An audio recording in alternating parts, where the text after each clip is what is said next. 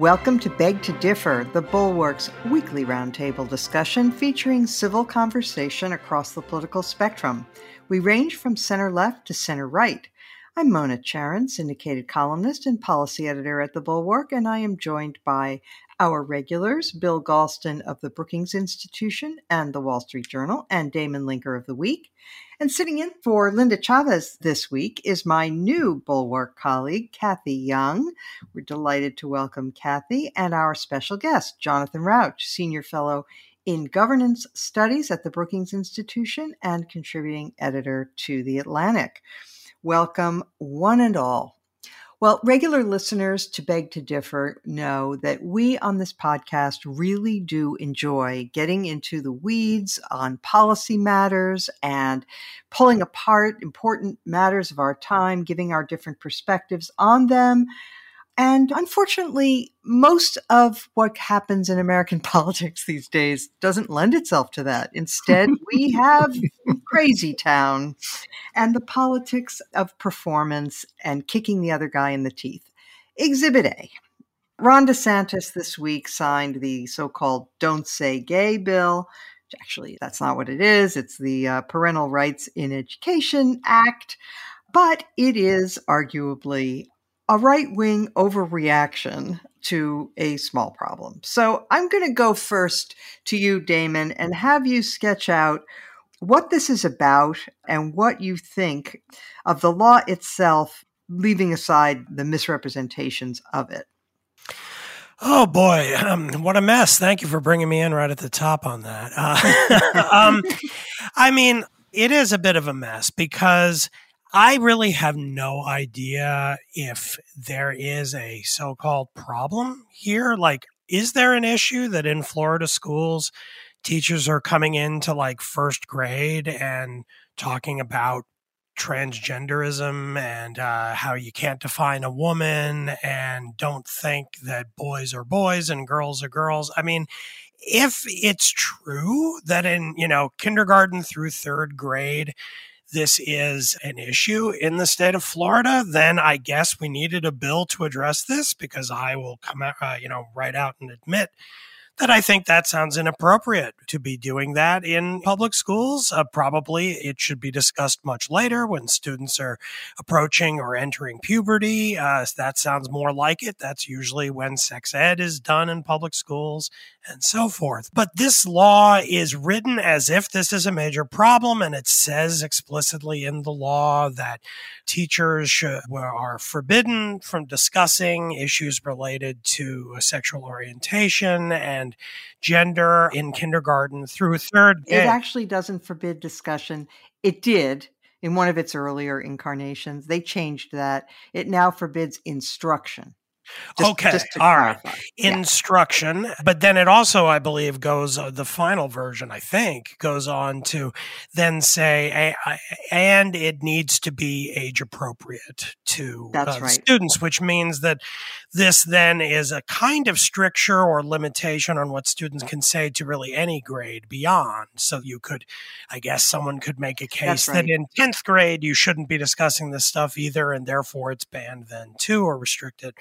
So it, it's really hard for me to know. I mean, the, a lot of the debate around the law had to do with, well, wait, is this restricting specific things that are enumerated in the law, or is it simply casting a very wide net and leaving open for uh, kind of right-wing activists to lobby for actually much greater strictures that would be allowed under its vague wording? I'm not a lawyer, and I'm not an expert in this bill itself. The thing that strikes me is that the whole point of this bill, in my opinion, is to trap Democrats.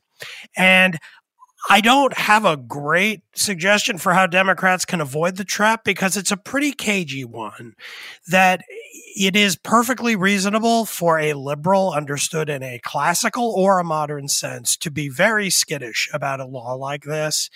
Normally, if you want to restrict what happens in schools, you would normally push kind of down toward a more local level and say that local school boards should be deciding these things. And instead, this is the state coming in and mandating this stuff. And it seems to be designed in order to elicit Democrats to object to it. And then the right can point to the kindergarten to third grade thing and say, You mean you're in favor of teaching this to little kids? You're insane. See, look how crazy the left is.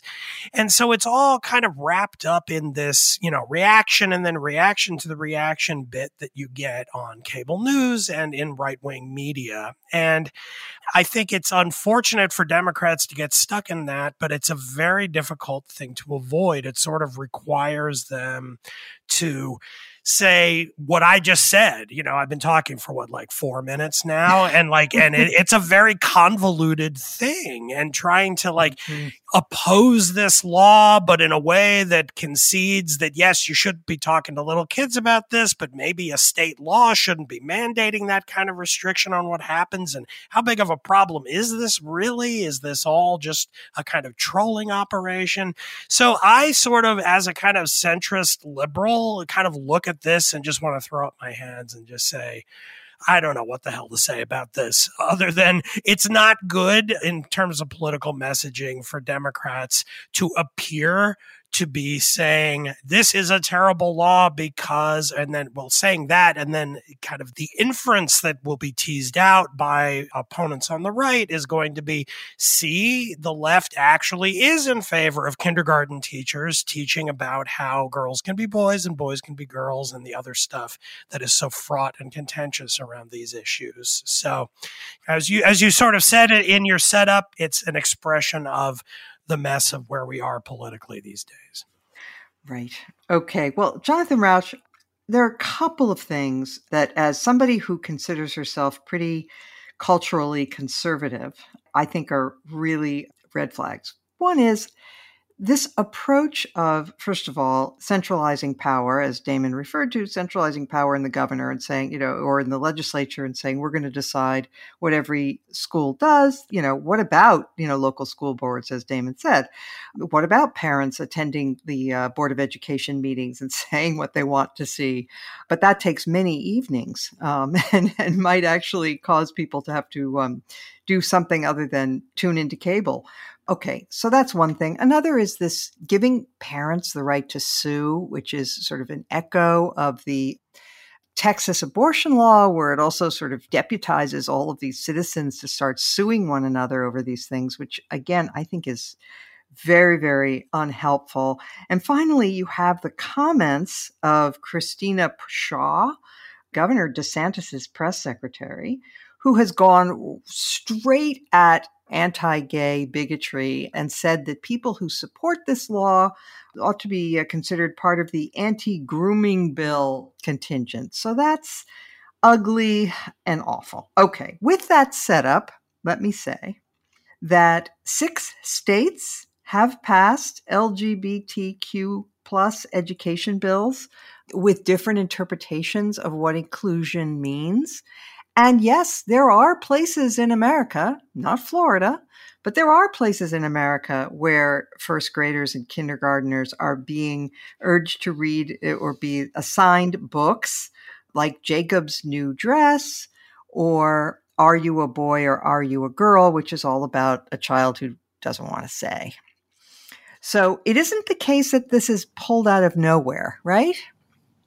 Well, yes and no. Um, First of all, what may be a correction, I went to look at the text of the bill as cited by the governor of Florida.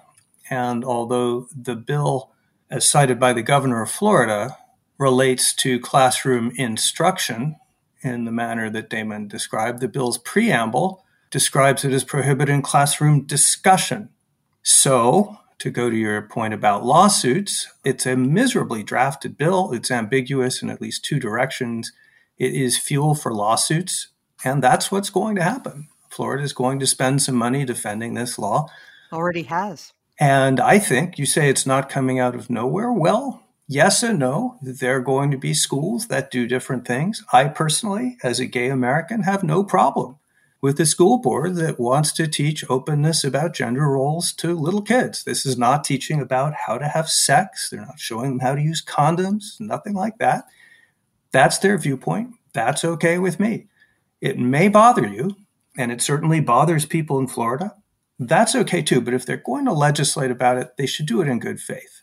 They should do it with a carefully drafted bill And they should do it in a way that is not being targeted by state officials, like the person you mentioned, in an explicitly bigoted anti-gay way. So no, it's not coming out of nowhere if you're interested in a good faith effort, but this is not a good faith effort. This is one of a lot of efforts around the country to mobilize sentiment on social issues for electoral advantage. Now, maybe that's just politics. Some people may be okay with that. Given where I come from as a gay American born in nineteen sixty, you know, there's nothing new here, right? Anita Bryant, think about Colorado, which, you know, passed a state law overturning all gay rights, local ordinances. It's been going on forever, but it's still not a welcome thing, and it's not a good thing for our politics, and it's not a humane and decent thing, in my opinion. Though I'd be curious, Mona, if you disagree with much of what you just heard. Uh, no, I don't disagree with that. I agree it's in bad faith. I agree it's very badly drafted, and that it is intended to hurt people's feelings and to be a culture war moment. But what I also think is that there are efforts on the other side that are also culture war movements. And let me go to Cathy on this. So Cathy, in some states, there are these efforts to basically teach children from a very young age that they might have been born into the wrong body. And I find that a bridge too far. What do you think?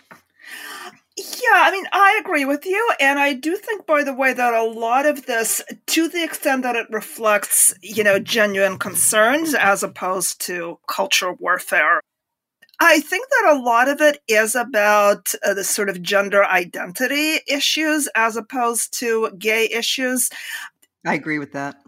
Yeah. And in fact, you know, it's interesting that there's a number of uh, gay and lesbian activists who have expressed pretty intense concern about the gender identity uh, sort of movement, where they say that there's a trend to basically encourage kids who are gay, essentially, and who are sort of gender atypical, to believe that they are actually the opposite gender. So it's a very, very complicated phenomenon that's happening. And actually, one of the things I was reading up on the bill the other day, because I actually have a column about it in today's uh, Newsday, one of the actual incidents that apparently prompted the push for this bill was that there was a mother who found out that her thirteen-year-old child, whose gender has not been disclosed, had started to sort of experiment with a quote-unquote non-binary identity, you know, meaning that you believe you're neither male nor female, or maybe both,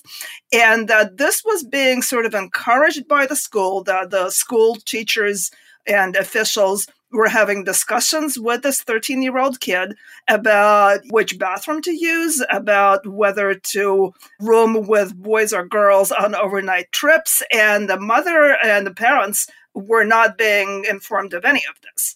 And, you know, I think that uh, th- there is a legitimate cause for concern there. And that is, by the way, one of the things that the bill deals with. And uh, by the way, I totally agree with the, all of the criticisms of this bill. You know, it's extremely vague. It's not really clear what sort of things it covers under instruction or discussion.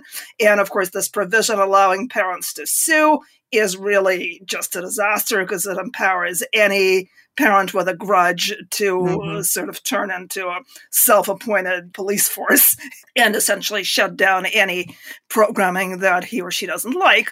But one of the provisions uh, is that if the child is involved in any sort of activity at the school that could impact his or her, you know, mental health or, you know, critical decisions, I forget the exact language, but the school cannot withhold information about this from the parents unless there is like good reason to believe that the child is in an abusive situation where, you know, there, there are good reasons not to share important information with the family. And I can really understand the parental concerns on that. I mean, I think that it is a legitimate concern.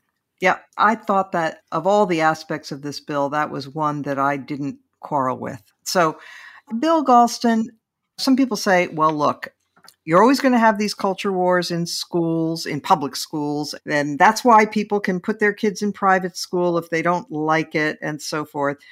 What do you think about the law? What do you think it says about our politics?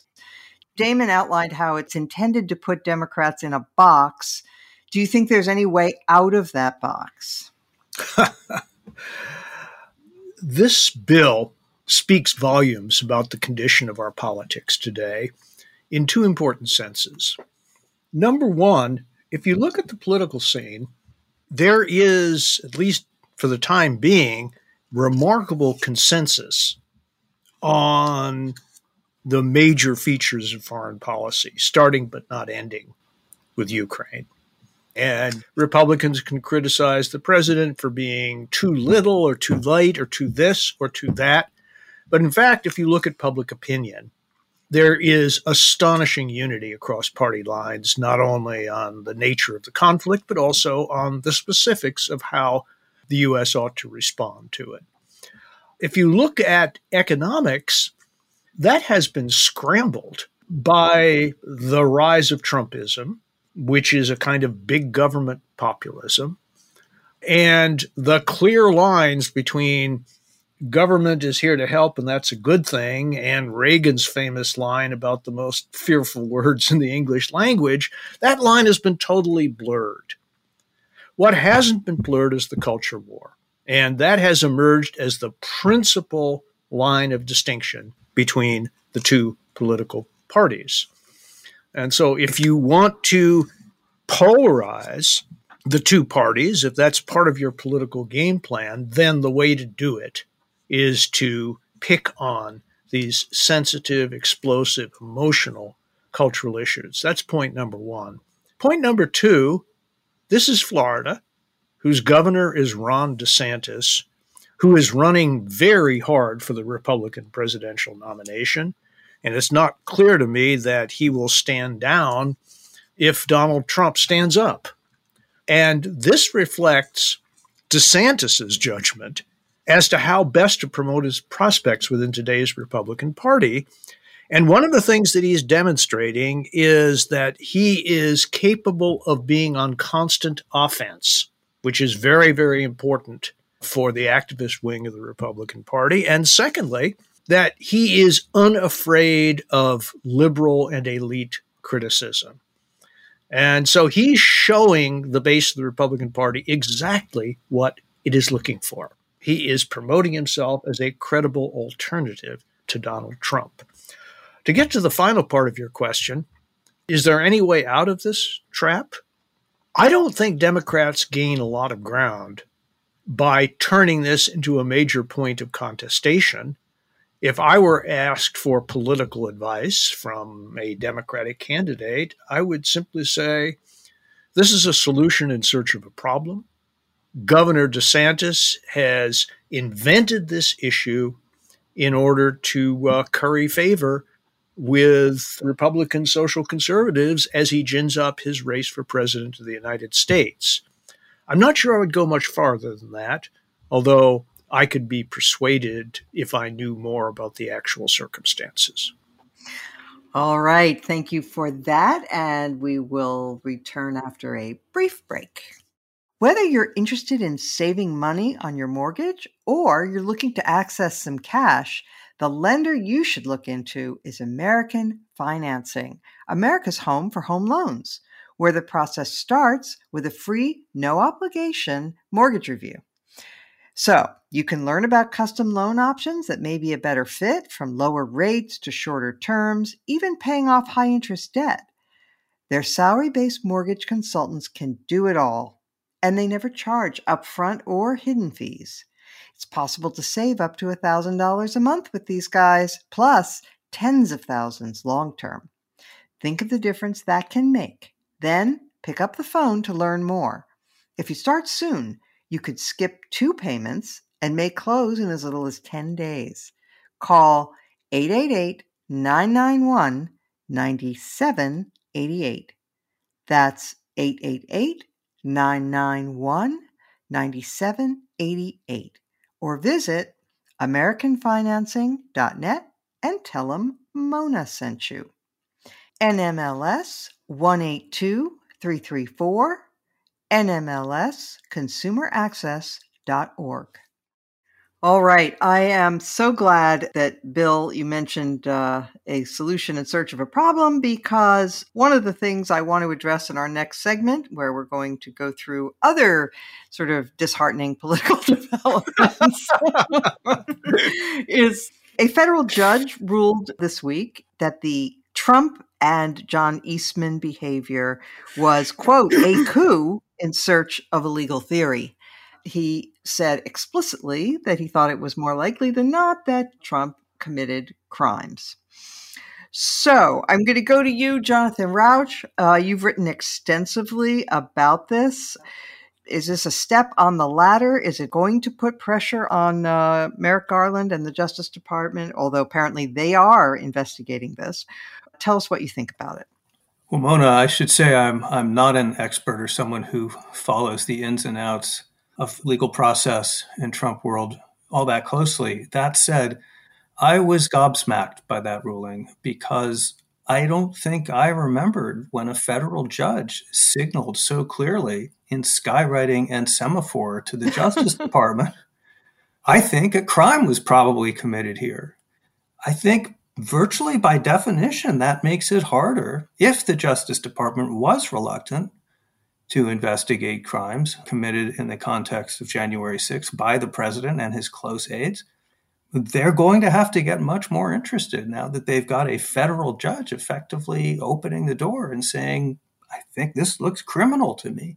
I'd be curious how others think. We don't, of course, know what's going on in the Justice Department, and that is a welcome relief from the Trump era, when the White House consistently put pressure on the Justice Department and tried to use it as an engine for essentially the president's personal agenda. So we don't know. But to me, this makes it a much likelier assumption that there either is or will be a criminal investigation of the January sixth events, and possibly indictments, and possibly including the president of the United States. Damon, speaking of January sixth, Ginni Thomas was there, and as we know, she exchanged many texts with Mark Meadows, president's chief of staff, cheering on the looniest, craziest nonsense, frightening stuff. You put that together with Trump's lunatic comment this week. Actually, let's just play it. At this moment, here's what he wants Putin to do. As long as Putin now is not exactly a fan of our country, let him explain where did, because Chris Wallace wouldn't let me ask the question, why did the mayor of Moscow's wife give the Bidens, both of them, three and a half million dollars? For that's a lot of money. She gave him three and a half million dollars. So now I would think Putin would know the answer to that. I think he should release it. I think we should know that answer. So totally normal, former president of the United States calling upon the world's leading war criminal to help him impugn the sitting president of the United States. So the wife of a Supreme Court justice, you have the former president of the United States, and you have also a big story this week in Washington Post about Ted Cruz's role in the attempted coup. And so I'd like you to reflect for a minute on the state of the G O P, where you have a leading senator, a former president, the wife of a Supreme Court justice, all of them engaged in anti-democratic behavior and beliefs. Yeah, yeah, exactly. So basically, I worry about repeating myself on the podcast, but sometimes when you have a line, you just have to stick to it. You know, I certainly agree with everything Jonathan Rauch said about how, uh, you know, a federal judge pointing in the direction of illegality by the former president is a kind of screaming signal, sign, a red flag waved, arrows pointing in the direction of the Justice Department looking into this very closely. If they haven't already, it's going to be very difficult for the Attorney General not to follow through on that. But I am not one of those who is uh, overly relieved by the thought of such a thing, because my line on this is that, yes, if crimes were committed, we have to look into it and we have to prosecute them. That's the way the system works. That's what the rule of law means. But our political problems are political problems, and that means that our Trump problem is a political problem. And the evidence for that goes no further than your very setup of this question to me. Is this isn't just like a raving lunatic single guy who broke some laws and we can throw him in jail and then, you know, say, ah, good, solve that problem.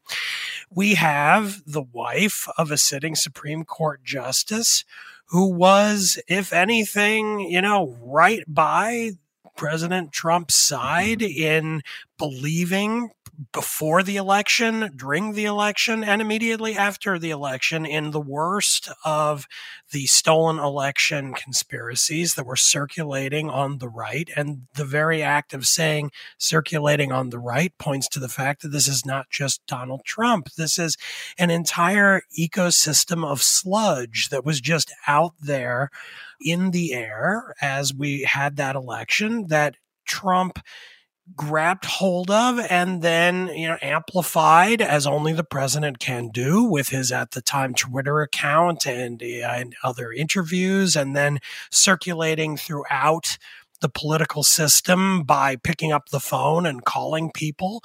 And of course, Ginni Thomas wasn't, we, we didn't get a hold of her kind of private diary here. These were text messages that she sent to the chief of staff for the president of the United States in the White House, who's taking time out of his no doubt very busy day to read and respond respectfully to these texts.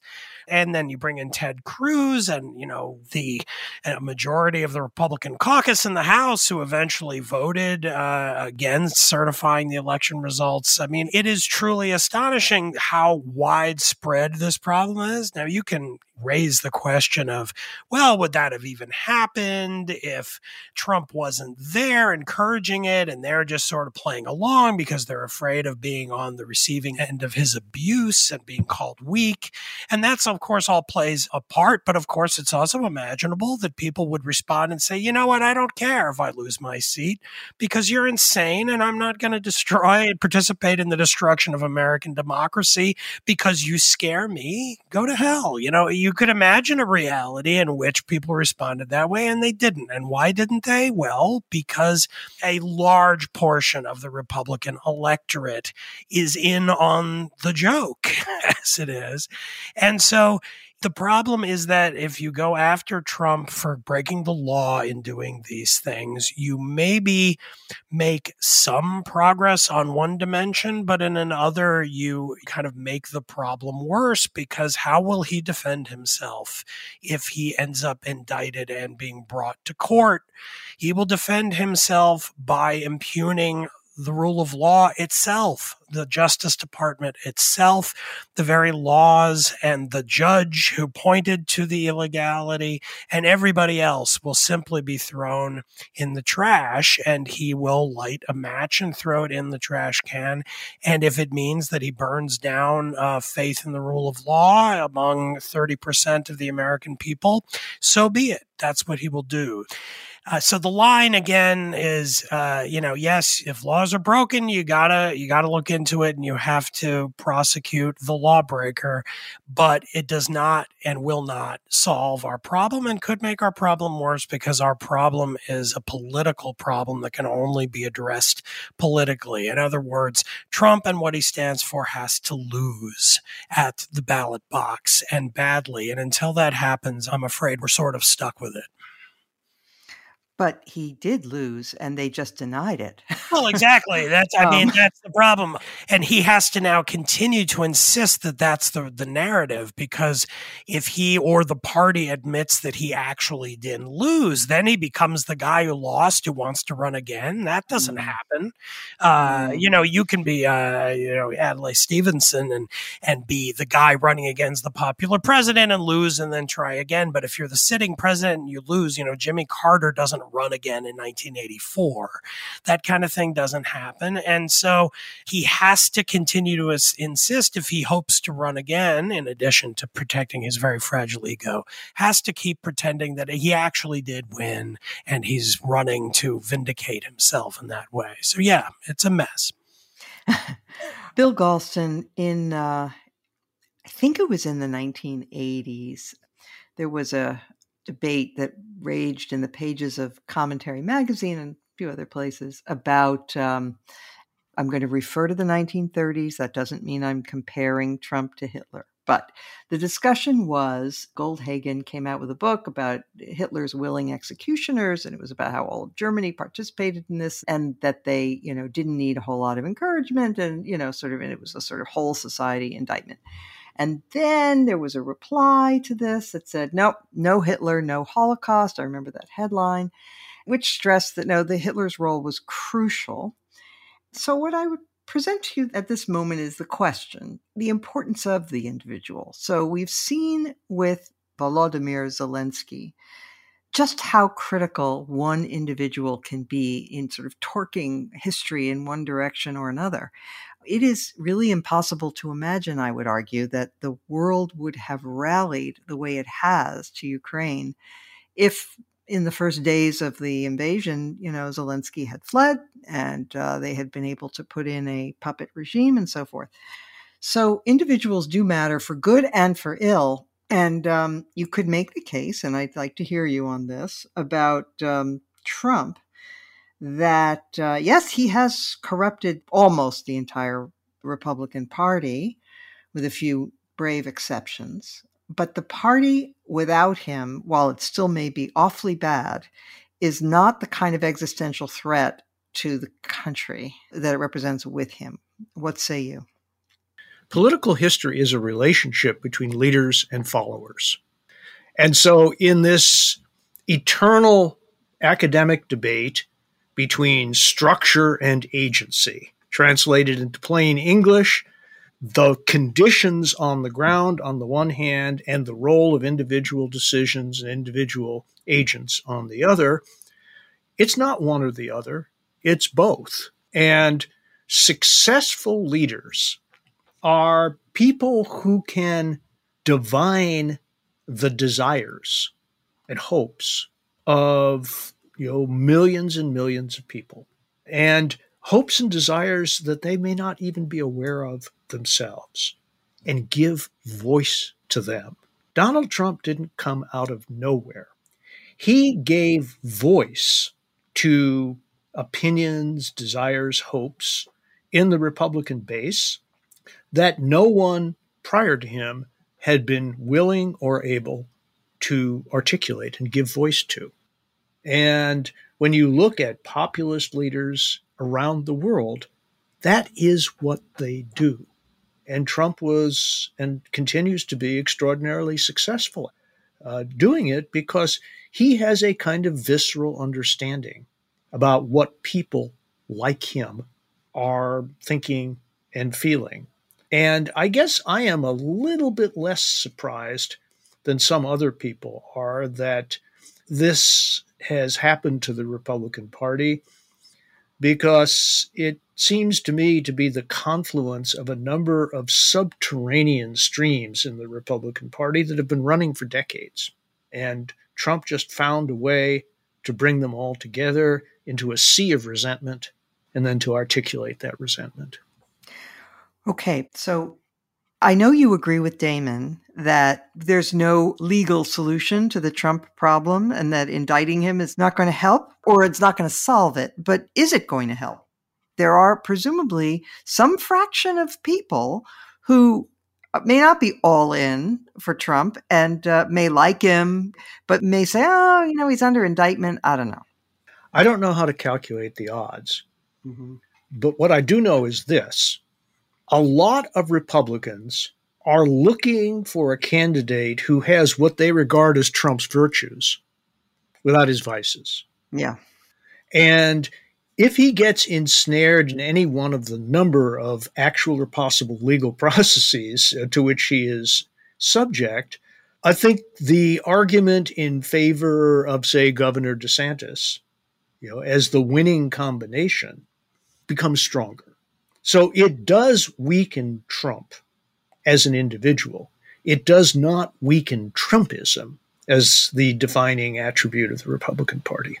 Right. No, I, I do agree with that. And uh, yeah, Ron DeSantis is Trump with a different hair color, but he is also Trump without the crazy. So I don't know. I've clearly triggered a storm of disagreement, Mona. So let me go to Cathy first. And Cathy, go ahead and respond to that. I was going to ask you about something more lighthearted, but please do respond. Oh, yeah. Well, I just want to say, you know, I totally understand the um, point where, you know, neutralizing Trump, so to speak, is not going to neutralize the problem of Trumpism. But honestly, I do think that if an indictment meant that Trump was extremely unlikely to run again, and I do think that that would be the effect, I think that would be a positive, because I think, you know, Trumpism is a problem, yes, but I think Trump as an individual is so toxic that just to remove him from the field, I think would definitely improve things. So that's my two cents. Yeah. Okay. And uh, John? I'm the guy who, I think a bit over a year ago, wrote in Lawfare that Biden should pardon Trump preemptively to avoid the kind of circus that we would see if Trump were brought up on federal charges. Uh, it would be a politicized trial. Trump, of course, would become a martyr in the eyes of millions of Americans. The whole thing would be destructive. Let the states deal with it. Let Georgia and New York State deal with it. To go back to where we started, Mona, I think an effect of a federal judge saying this looks like a crime, and not just any crime, but a conspiracy to overthrow the government of the United States, rules out both the kind of leniency that I once prescribed. The Biden administration does not have the luxury anymore of making a political call. Mm. On this issue of this importance, with a federal judge saying, I think this law may have been broken, they're just going to have to rule on the merits of the law and let the chips fall where they may. Interesting. Okay. Really quick, Cathy, I will just get your reaction. So sure. um, Madison Cawthorn, truly one of the most reprehensible, disgusting people ever to have held public office in America, encouraged the insurrection, was accused credibly of all kinds of sexual misconduct, has been encouraging yet another January sixth in his speeches. Oh, and his white supremacy, you know, he's, he's flirted with all that. But apparently he's found the one thing you cannot say without getting rebuked by Republicans. And this week he said that, yes, the kinds of things that go on in Washington, D C include orgies and cocaine use. And finally, Kevin McCarthy has taken him to task, and Tom Tillis has said he won't, uh, he'll, he'll endorse his challenger. So now we know, Cathy. Yeah, yeah, that is that is hilarious. But it's funny how, like, the laughter starts the moment you say Madison Cawthorn. Like, his name is the punchline. You don't even need to say anything else. And don't forget that he also called Zelensky a thug.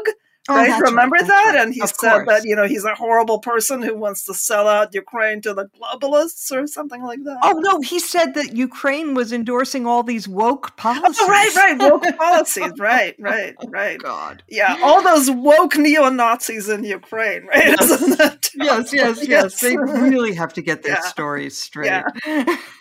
I know the Constitution blesses twenty-five-year-olds in, for the House of Representatives, but is it really such a great idea? Maybe not. Yeah. Okay. Well, let's take a quick break and turn to our next topic. This episode is brought to you by The Jordan Harbinger Show, which features in-depth interviews with some of the world's most fascinating minds like Charles Koch and Neil deGrasse Tyson. Every Friday, Jordan also releases a Feedback Friday episode to respond to listener questions, covering everything from conventional problems like leaving a dream job to doozies like helping someone escape an abusive relationship. You can also hear the latest news about Russia, featuring a heavy-hitting interview with Garry Kasparov about his experience with an authoritarian regime. And that's just the beginning. Search for The Jordan Harbinger Show. That's H A R, B as in boy, I N as in Nancy, G E R, in Apple Podcasts, Spotify, or wherever you're listening now. I am going to start now with Cathy, actually. Biden's approval rating is at forty point nine, according to the R C P average, which is um, close to Trump territory. Yeah. And, you know, that's another commentary on our politics. I mean, good God. But the fact that equal numbers of people would disapprove of these two people, but that's where we are. So respond to this, Cathy. Here's the thesis. Biden is in so much trouble because the Democrats have been so busy demonizing Joe Manchin and Kirsten Sinema that they've neglected to pursue policies that move them more to the middle. And by the way, they have also neglected to hang people like Marjorie Taylor Greene, Madison Cawthorn, and Paul Gosar around Republican necks. I think there's something to be said for that. There are a lot of dimensions here. I think part of it is that we're looking at inflation, we're looking at, you know, rising gas prices, and I do worry that the situation in Ukraine, where I completely support what Biden is doing, is going to make things worse if, you know, Republicans can suggest that, look, you know, this is why we're getting, you know, even higher gas prices now. So I think that part of it is a response to things that are actually happening on the ground. But yeah, you know, leave it to the Democrats to snatch defeat from the jaws of victory. You know, it's, uh, I think they're really, really bad at P R. I do agree that a move to the center is definitely the thing to do. Of course, you know, maybe that's just my own political biases speaking, but I think it's interesting that while Biden's policies have been pretty centrist, the Democrats really have not sort of kept up with that rhetoric was. And I think the Democrats really do need to kind of harness uh, their message and occupy the center more effectively. And yeah, I think they definitely do need to hang these extremists around the neck of the Republican Party. Jonathan Rauch, the argument goes that Biden has neglected to use the bully pulpit that, you know, of course, you know, Trump was in our faces all the time when he was president, and thank God that's no longer the case. But Biden has gone arguably too far in the other direction. Voters don't hear from him. They don't know his, his voice, his, his message. And so instead, the message of what the Democrats are has either been framed by Republicans or by the loudest voices on Twitter and good attention getters like A O C. They are the progressive left, and they are not where the bulk of Democrats are. Well, are we talking about style or or substance? Both. The uh, you remember Joe Biden was the guy in, was it the two thousand eight presidential run when Biden complained in one of the presidential debates he wasn't getting much time. And he said, what do I have to do up here, light myself on fire? This has never been a guy who has been particularly good at or even interested in dominating the public debate. He's very much a legislator. I get the White House video feeds on YouTube, and he actually talks a lot. He gives a lot of speeches. He's out there every day, popping up here or there with a comment or a statement. So he's trying to break through, but he is just not that combustible, interesting, and charismatic a figure. I'm not sure that's his fault. I like the fact that a president sticks to his knitting and does a really good job in a crisis, which is, I think, what's happening now. And I will confess, maybe Bill can enlighten this, but I will confess to being puzzled by the extent of his disapproval ratings right now, because I don't think either the messaging or the substance warrants the low standing. Go for it, Bill Galston. What do you make of this? Uh, I can give you a one-word answer: inflation. The surveys that I've been reviewing and analyzing recently show a meteoric rise in inflation status as the dominant issue in American politics today. And not only does it wipe out people's awareness of other dimensions of economic progress, which have been considerable, uh, but it also casts a baleful shadow over everything else that the president and his administration are doing. They let this issue get away from them. They're not the only ones. The Fed let this issue, which is much more central to its mission than it is to the executive branch, get out of control. And here we are. And I don't think that the president's approval ratings are going to recover significantly until the American people feel that inflation has begun to slow perceptibly. And one evidence or piece of evidence of that is that the American people are by and large very supportive of his policy in Ukraine and give him pretty high marks across party lines, which doesn't happen very often these days, and it hasn't made any difference whatsoever. Damon, so Rui Teixeira, I think, has a different view from Bill's. He had a piece on the Liberal Patriot this week saying, you know, Democrats need to run, not walk to the center or something along those lines. And he points out polling that shows that Republicans are preferred on a number of issues, including not just inflation, but crime and the border and other things. And he cites this N B C News poll, and I'll just read some of it. This was asking people about how they would rate a candidate based on certain attributes, and it was asking all voters. And it goes from total most likely, starting there. A candidate who supports funding the police and providing them the resources and training they need to protect our communities. seventy-five percent would be more likely to vote for such a candidate. A candidate who supports expanding domestic oil and natural gas production to keep our gasoline and energy prices lower. sixty-nine percent approval. A candidate who supports the bipartisan infrastructure legislation that Congress passed last week by sixty-three percent. Candidate who supports Biden's proposal to lower costs for healthcare and prescription drugs, and so on. By the way, also majority support for upholding Roe v. Wade, not overturning it, fifty-six percent. But those numbers would tend to suggest that the Democrats have an avenue open to them of um, appealing to voters on matters like that. What do you think? Or does inflation kill everything?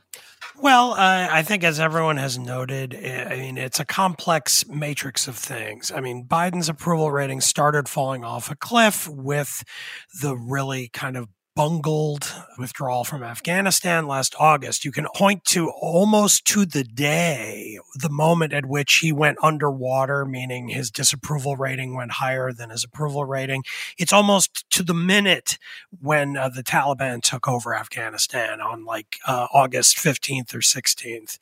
Now, that doesn't mean that all of this is about that, but that was a moment at which it first seemed like I think a lot of Americans thought, huh, maybe these people don't know what they're doing. And it's like he's never really recovered from that. Once we got past that, by say mid-September, you started to see inflation going up.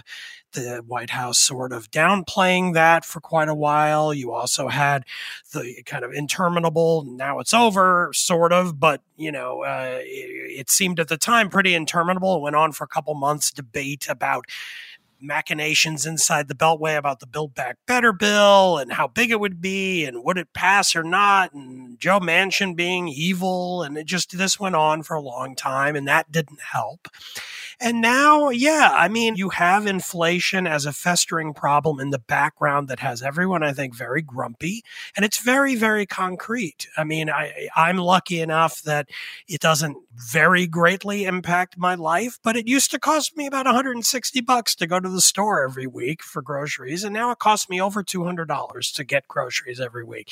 You know, that's a really big jump for six months. And for people who are living on a tight budget, this can be a very significant hardship. And I empathize with the White House because, as Bill noted, this is the Fed's purview, and the most effective thing, as far as our recent experience shows, the Fed can do is to send the country into a deep recession to fix it, which is no solution to Biden's problem. So, you know, what uh, what you mentioned about the different policies, yes, I think ideally Biden would have from the beginning pitched toward the center in the awareness as someone who comes out of the Senate and very much aware of the rules and how things get done in Congress. Congress could have said, look, we have the narrowest possible margin in the Senate and an extremely narrow one in the House.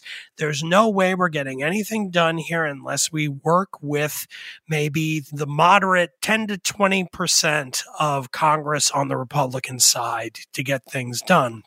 But the party is a broad one, and you have restive progressives who have their own desires, their own agenda, and don't want to go for that kind of a strategy. And so what you end up with is, I think, in a lot of ways, uh, a kind of impossible threading of the needle for the administration. You go, you know, damned if you do, damned if you don't. If he had come out and proposed, say, just the infrastructure bill, part of the big legislative package that did end up getting passed with some Republican support, if that was kind of the big thing, it's possible it never would have passed in the first place because the progressives would have bolted on the left. The only reason they stayed on board is because Biden convinced them that if they voted with it, along with the Republicans who were willing to do so, that they would be back within a month or so and pass what they wanted, which was the social spending and the Build Back Better bill.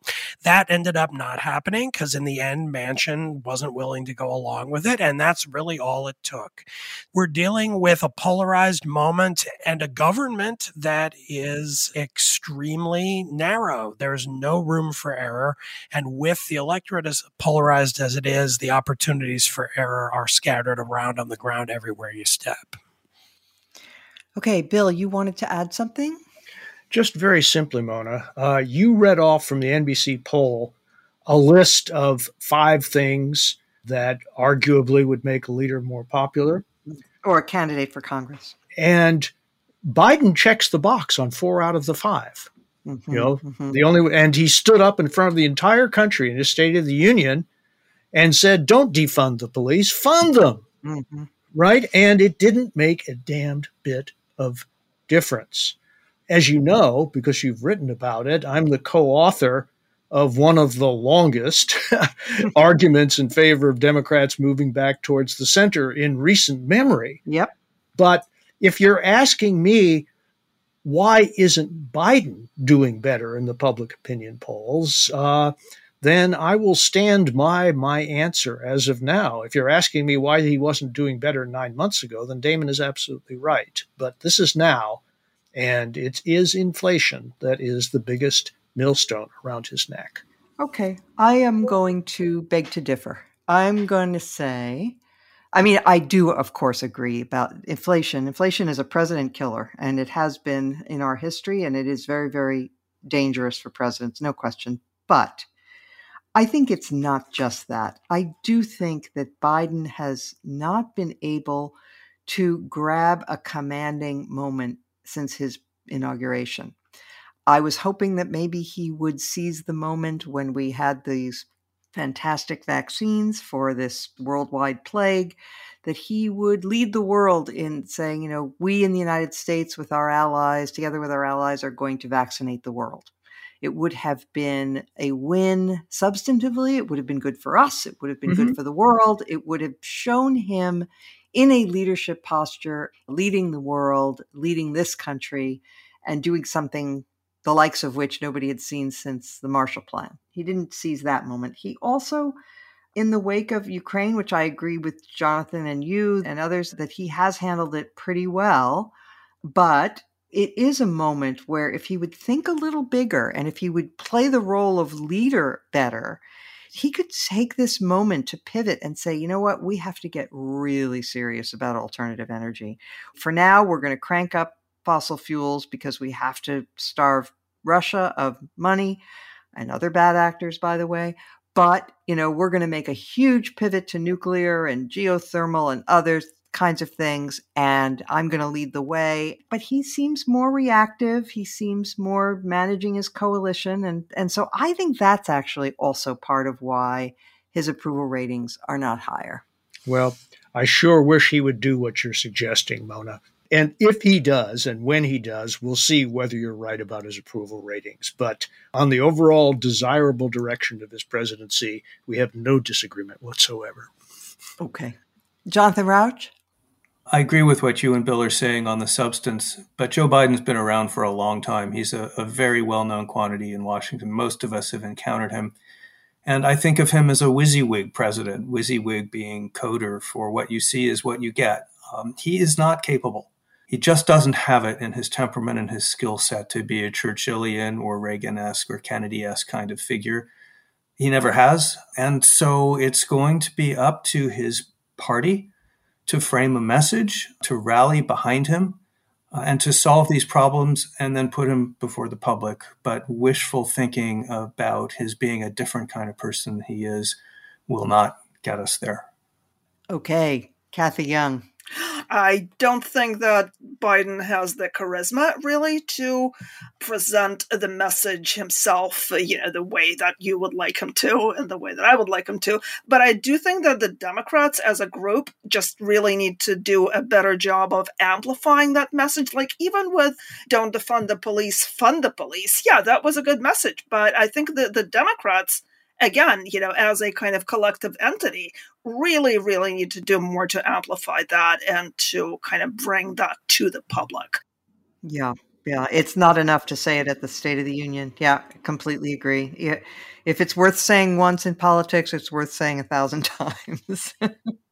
And I haven't really heard this amplified a lot. And I think no. some of it may have to do with divisions among the Democrats themselves, because, you know, there is a fairly large kind of progressive contingent that thinks it's kind of uncool to uh, talk about funding the police.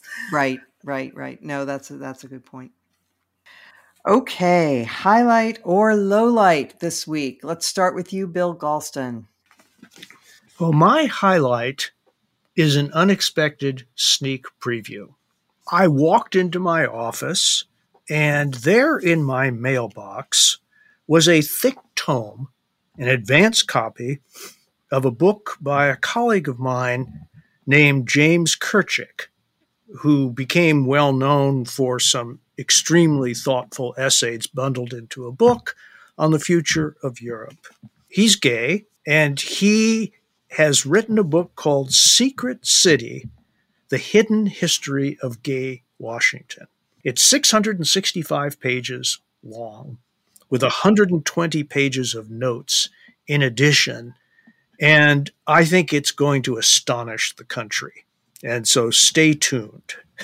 Wow, can't wait. All right. Jonathan Rauch.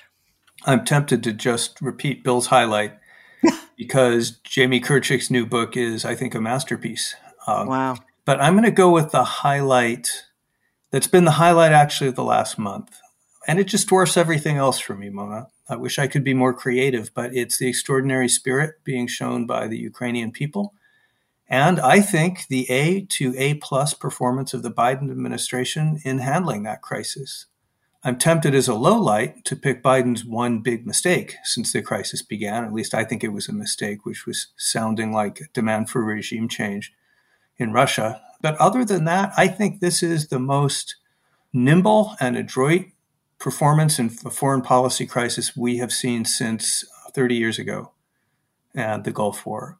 My low light would be in state of Utah, goes back to our earlier conversation, the legislature there passed a bill that bans transgender students from participating in sports. That's male to female transgender students.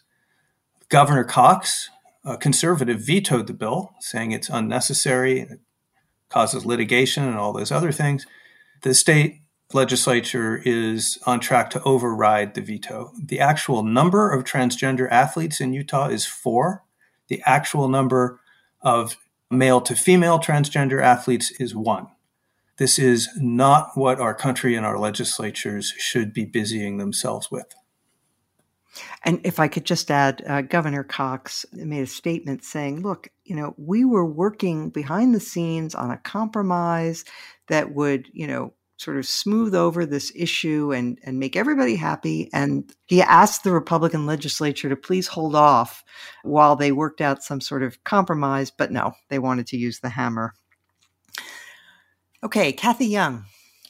Well, I uh, in terms of highlights, I really just have to agree with uh, with what John said. I mean, I, I am so awed by the bravery of the Ukrainian people and the, just the amazing spirit of uh, Volodymyr Zelensky. I can't think of any other highlight right now.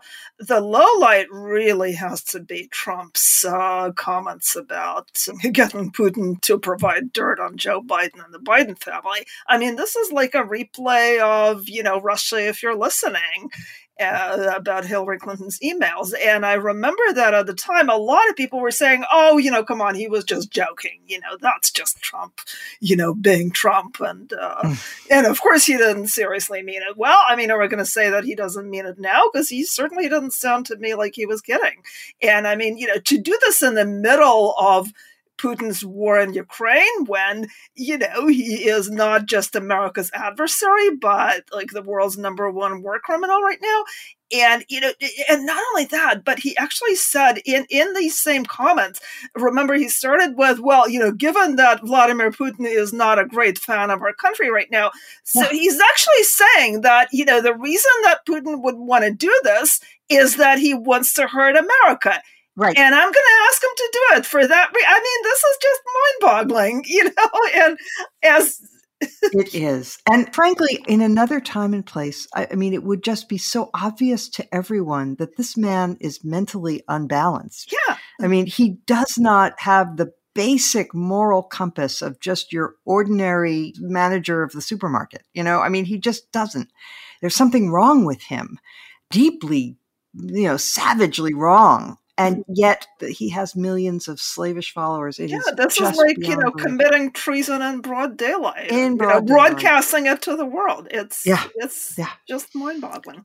Yeah, agreed, agreed. Okay, Damon Linker. Um, well, I have a pair of highlights uh, today, and they're from two authors I've highlighted before. They're the kind of people I like thinking with, and they both contributed interesting things this week. They both harken back to the nineteen nineties when there were kind of two big think pieces, books published that sort of defined debates throughout the decade.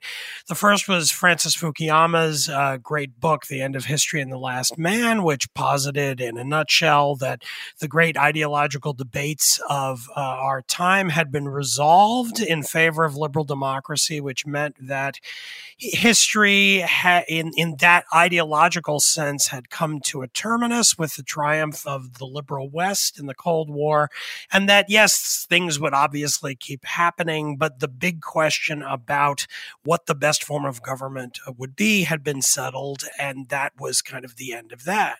Then about uh, five years later, we got a different proposal from political scientist Sam Huntington, who uh, wrote a book titled The Clash of Civilizations and the Remaking of World Order.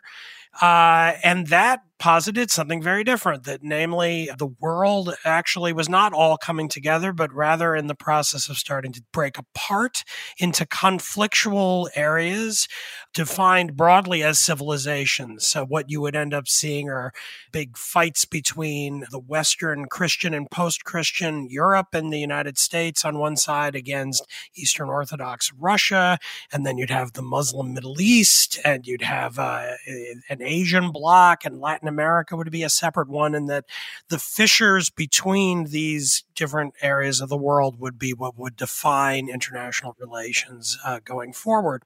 So this week we had Ross Douthat at the New York Times wrote a column titled, Yes, There Is a Clash of Civilizations. So he's taking up the cause of the Huntington thesis against critics who, since the uh, Ukraine-Russia war began, have been saying that this shows Huntington was wrong because you have kind of the resurgence of liberal democracy, and so maybe that shows Fukuyama was right after all. And Ross pushes back against that to say, no, actually, the cleavages, the different differences you're seeing among different regions of the world sort of track with what Huntington predicted. So he's vindicated.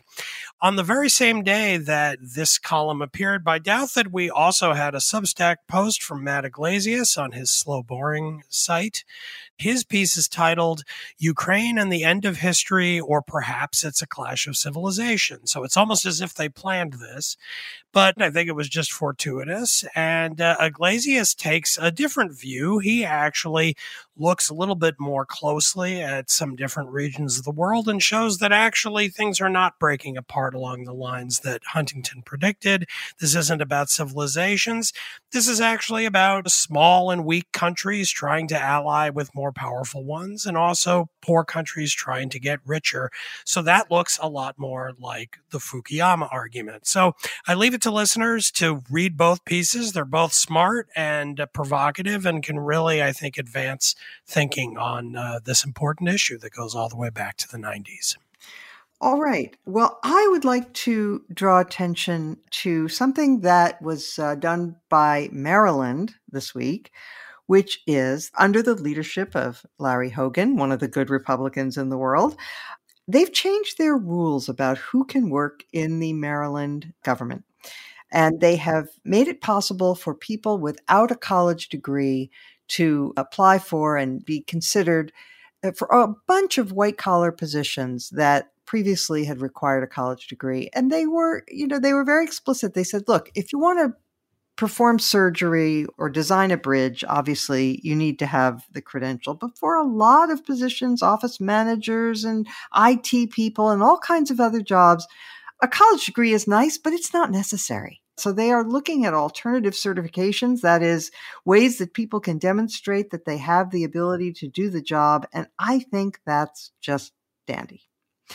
So I want to thank all of you for listening. I want to thank our producer, Katie Cooper, and our sound engineer this week was Joe Armstrong. And I would like to thank our guests, Jonathan Rauch and Cathy Young, for sitting in.